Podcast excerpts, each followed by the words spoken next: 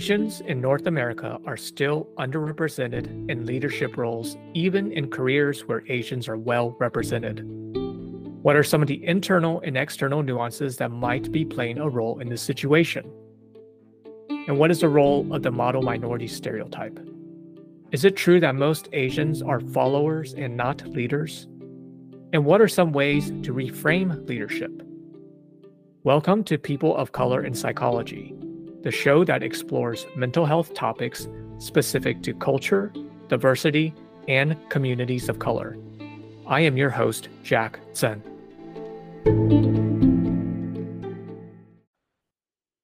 As part of our AAPI series, my guest today is Dr. Yuri Kim, a Korean Canadian psychologist and people analytics and insights manager.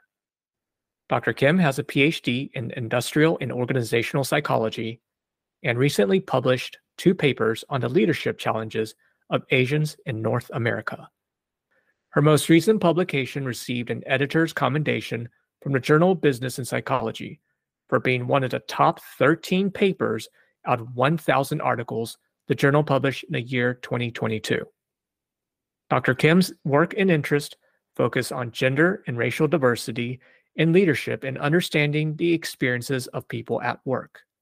Today, Dr. Kim will be sharing her insights on the experiences and barriers of Asian Americans in the workplace and offer strategies to consider as part of diversity, equity, and inclusion practices. Thank you for joining us, Dr. Kim.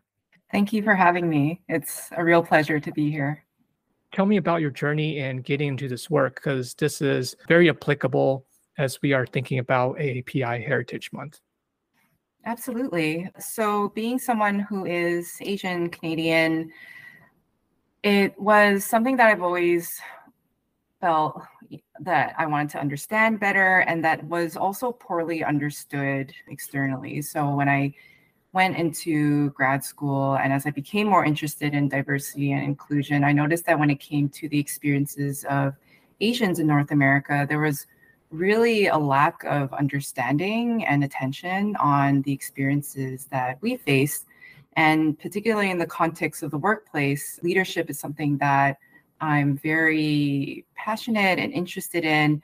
And I and the stats show there is a gap in representation of Asians in leadership roles in North America, but again, it, it's so poorly understood. So for myself, I aspired to become a leader, but I wanted to understand better okay, what are the potential barriers that could come up, whether it's internal or external?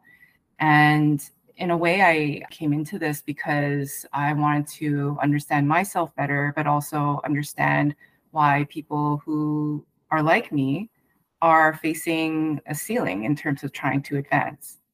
Yeah, tell me a little bit more about the ceiling. You know, there's the glass ceiling, general applied for women. Then this is a terminology I've learned just reading the literature, a bamboo ceiling for mm-hmm. for Asians in North America. Do you have any insights about this concept here?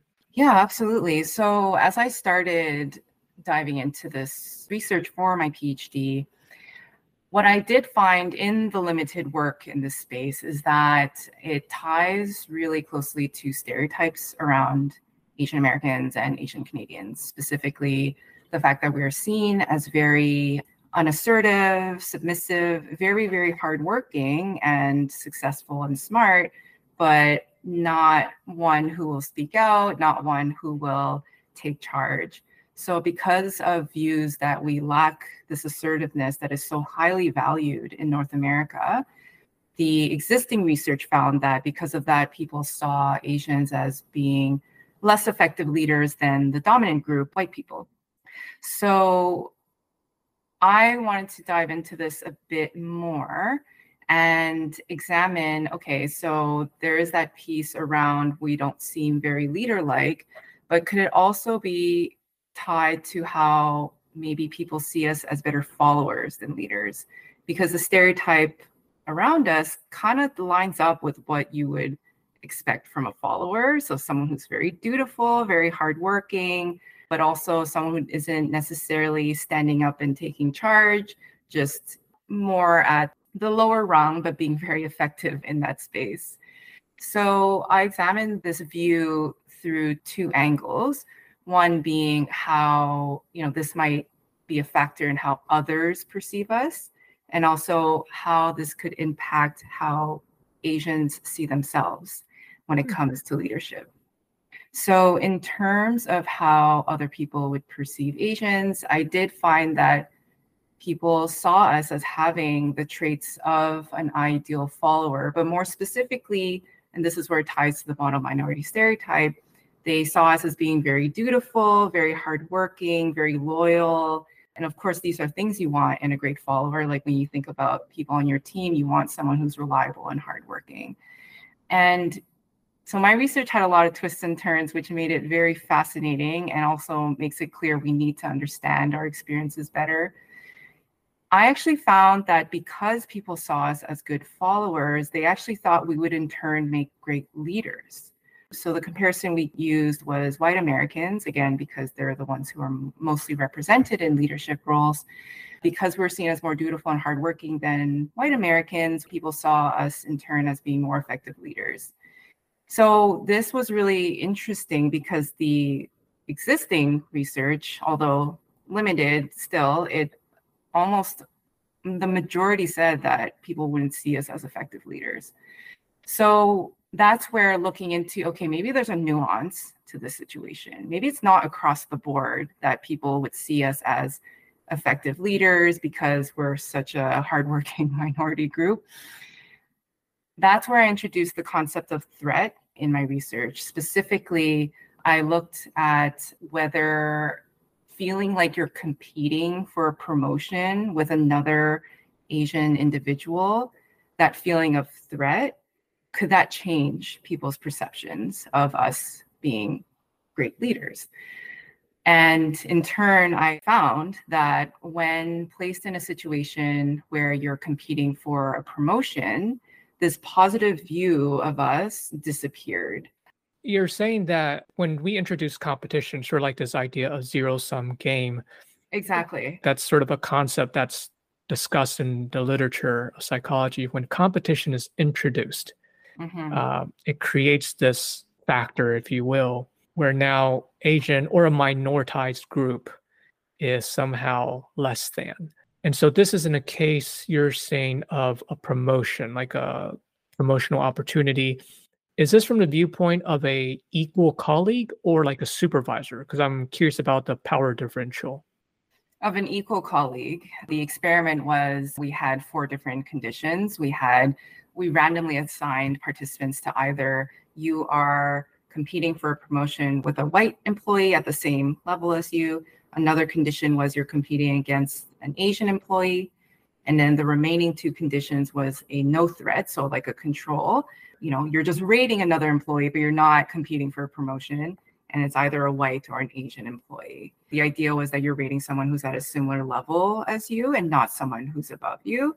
And to that point actually in my second study in that paper i did find that when people rated an asian leader compared to a white leader they were rated similarly in terms of effectiveness as a leader. So there's this interesting phenomenon where it seems like once an Asian individual reaches that leadership level, the views of them are actually, they're like, yeah, they're, you know, they seem just as good as uh, a white leader. But there is something about like trying to reach that point that is creating barriers. So as I mentioned, when people are competing against them, like you said, like the zero sum mentality, this idea that it's a limited resource, there's limited spots the higher you go up.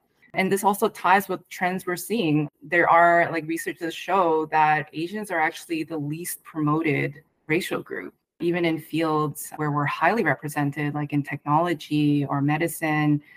When it comes to representation, as you look up the ladder, the gap just grows. So it's almost like people are happy to hire us, but when it comes to promoting us, that's a different question. So I'm curious about the model minority myth, and I'm wondering if your research might show some light on this issue. Yeah, exactly. So my research it shows one of the many situations where the model minority stereotype could be an issue. specifically this stereotype that we're very hardworking and very successful, it masks situations and groups of Asians in our very broad umbrella of an Asian community. It masks situations and groups when groups who are in need. So, for example, there was a study that found that when they had different racial groups, including white students, emailing a professor asking about their research lab and asking to be mentored, the professors were the least likely to respond to Asian students compared to other minority groups and white students.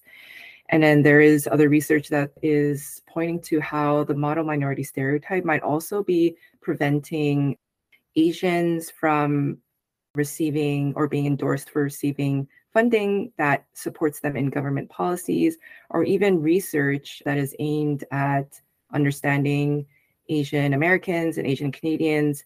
There is some research to suggest that Asian researchers are actually getting less funding than than other groups. So it's this idea that the model minority stereotype, which is very pronounced in this context here and in the media, and that could in turn lead people to think that we're doing fine. We don't need as much support in our academics, or we don't need as much support when it comes to our research, or even in our day to day lives if we need any government support. So, my research just tying it back to that, it's suggesting a similar issue with the model minority stereotype when it comes to advancement. Because as I found, once, you know, at one point, generally they think we would make really great leaders because we're such hardworking and dedicated individuals. But then in the reality, when push comes to shove, it looks like that positive view disappears. So it could be that people are thinking that Asians are doing fine in the workplace. Like even my data shows that they think we'd make great leaders, but it, it doesn't, people don't see that it can actually hamper our advancement in the workplace. So, in your other paper, you looked at how Asians viewed themselves as leaders, and you found that they reported lower motivation and confidence in becoming leaders than their white peers. And the reason for this was that Asians saw themselves as more conforming, but also as more incompetent, which is fascinating. Can you say a little bit more about that? Yeah, it was definitely fascinating for me too, and something that was a head scratcher. And the more I thought about it, I think so. This is where a lot of introspection came into trying to understand these results. And I think it could be due to a heightened pressure that we feel in just Asian culture to meet really high achievement standards because success and achieving and doing really well professionally in your life is very valued in Asian culture. In fact, there is evidence that shows that high achievement is indeed Asians identify with high achievement more than than white individuals. But then I think there's also the added layer of, you know, we have this high achievement mindset in a context where we're in a minoritized group. So there might be this extra pressure on top of it to succeed here because we, as many of us might feel, we need to work almost twice as hard to be seen as equals as the dominant group, which in this case are, are white individuals. So I wonder if there's just this really heightened pressure to succeed, which in turn might lead to harsher self views on how smart we are and how competent we are. There's also another layer, which I wonder if, and this is something where I personally relate to this, is I also wonder if the lower self ratings on competence is also a way of us trying to motivate ourselves to keep pushing. This idea that we haven't yet hit that high success level because as we know and there's a discrepancy between what we expect and where we are that pushes that motivates people. So there's a part of me that wonders if you know oh no i'm not super competent and i know i got to reach that high level so that gap could potentially be a reason why we rate ourselves low to try to motivate ourselves so that is some thoughts around why I think these low ratings are happening. But I do want to stress that my, I don't want what I'm saying to be like, oh, it's on us, like, you know, because we're rating ourselves harsher, it may be impacting our motivation to become leaders. I think it's more like my goal, and even talking about this with you right now, is to just help everyone be more aware of what the experience is like internally for Asians. Because with that model minority stereotype, everyone thinks that we're doing fine. You know, like we're really not all of us, but the idea is that all of us are really successful. But there's research that shows that among Asians, like this high academic success, the cost is our self esteem.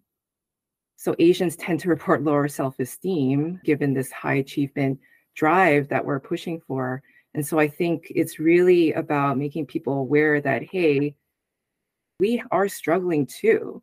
And because there's generally less support for resources for Asians, as I was mentioning before, including mental health services targeted to Asians, like this is just a call out that we do need these resources as well. Not to take away from other groups that needs them but it's more like we also need them and we are actually not doing fine. There are these hidden struggles that we're experiencing that i think more people need to be aware of. Thank you so much for bringing that out and highlighting this for our listeners because that really does perpetuate the story of model minority. We are doing fine when in fact we really aren't. And as you were highlighting, the internal cost. It also makes sense if my identity is tied to just achievement, that's my singular identity. I lose sight uh, on the fact that my identity is made up of other areas of who am I in society. Right. Yeah. Yeah. Yeah. So, in thinking about this, what were some of the challenges you experienced as a Korean Canadian and how did you overcome them? Yeah, so this ties again with, you know, growing up with Asian values, but also having those values in a North American context.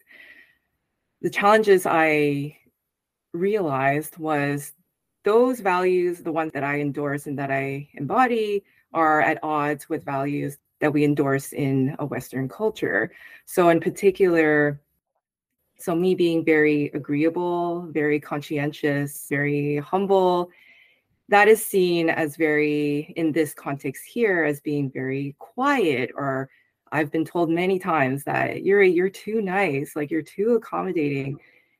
And when I hear these things, it's hard because it essentially makes me feel like these are values that are really appreciated in Asian culture and valued in Asian culture. And it's almost like I'm too Asian in this context. In many ways, as you're talking about that, there is a sense of rejection like, oh, you're too quiet, you don't speak mm-hmm. up. It's like I'm rejecting your value system, your Asianness, and I need you to yeah. be something else. Ooh.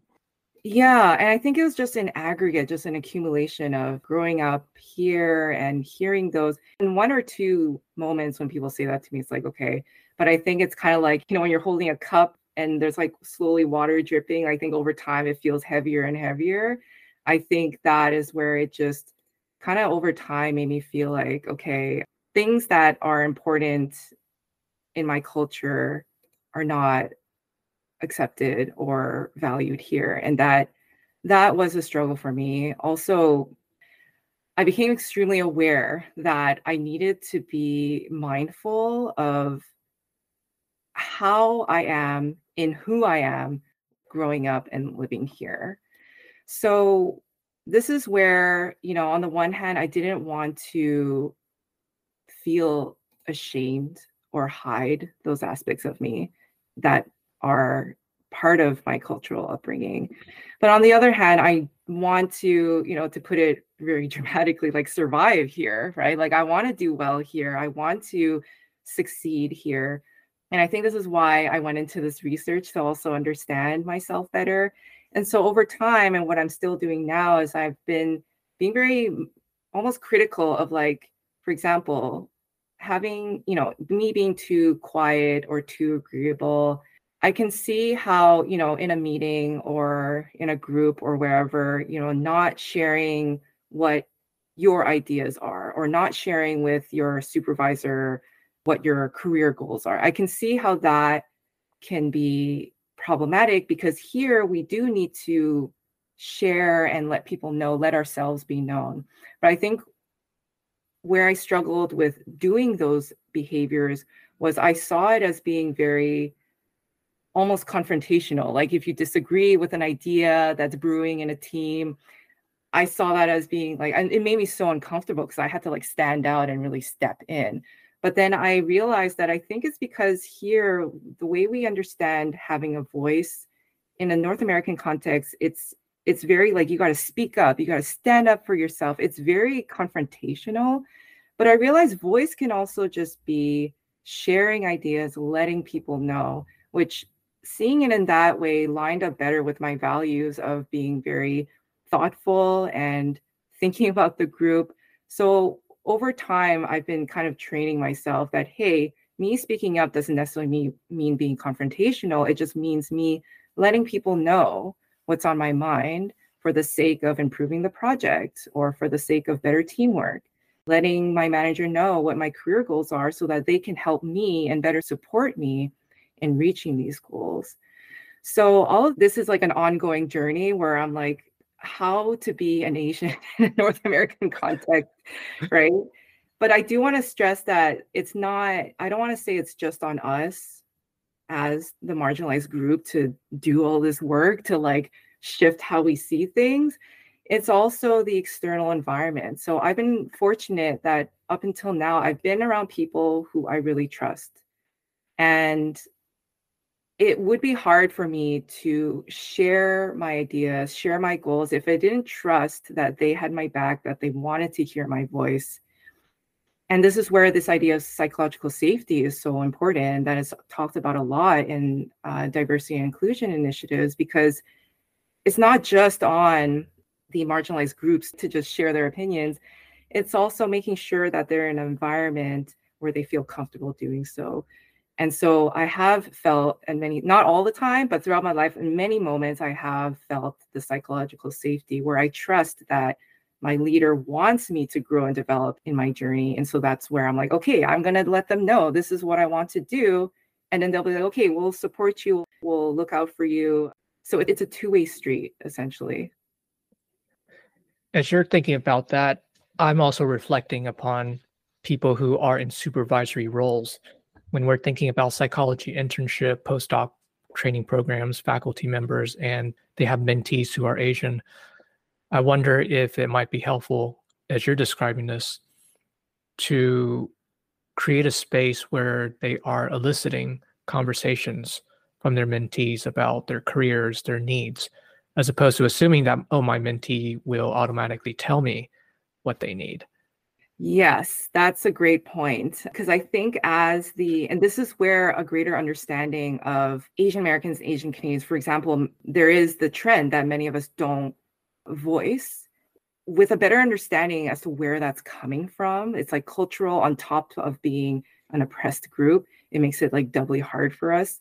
I think if more leaders understand that, then perhaps that could in turn, you know, motivate and create this new approach of actively asking your Asian employees, like, hey, how are you doing? Or what are your goals? You know, what is it that you want to, what are your development goals? Or where, you know, or what issues are you picking up and what we're working on? Because I think we just need that kickstart. Having the leader make it clear that it's okay to have a voice, it absolutely has come from the leaders because they set the tone, they set the culture. And literally just by asking, you know, saying like, what's going on? How are you doing? What are you thinking? That can help build over time this comfort for you know a minority group member and so in our conversation asians to feel like oh okay i think it's okay like i'm you know i'm starting to trust this person you know i feel like it seems safe it does take time like eventually you hope that the individual will voice their thoughts on their own but i do think that leaders can help initiate that and and facilitate that at the beginning thinking about your work what sort of tips would you give anyone who is uh, working with an Asian American client as a supervisee, as a consultee.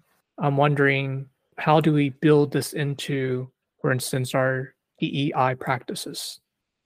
Yeah, I feel like a lot of it is around reframing our definition of leadership. Mm. So, hmm.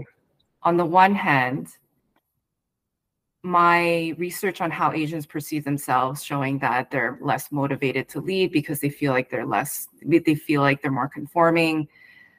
I feel like if a leader instead of assuming that an Asian employee may not want to advance to a higher role, maybe try reframing what a leadership role means. Instead of saying, oh, you will take charge of a team, instead say, do you want to help empower your team? Do you want to help expand the reach of this product or expand the impact that we're making? Because I think culturally, like in Western culture, leadership is often tied with assertiveness. And that's not something that all groups would relate to or find alliance with their values. But we know that leadership is not just about assertiveness. Not only that, assertiveness alone doesn't necessarily equate to good leadership. Well, Dr. Kim, thank you very much for everything that you shared today, your research, uh, amazing work.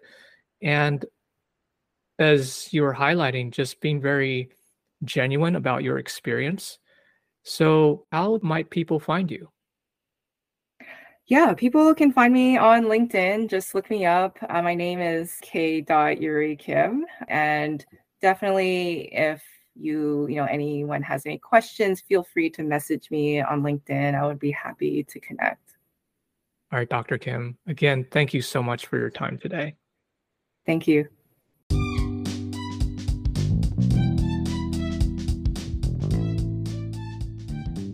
a huge thank you to our listeners. If you like what you've heard please share and subscribe to our podcast people of color in psychology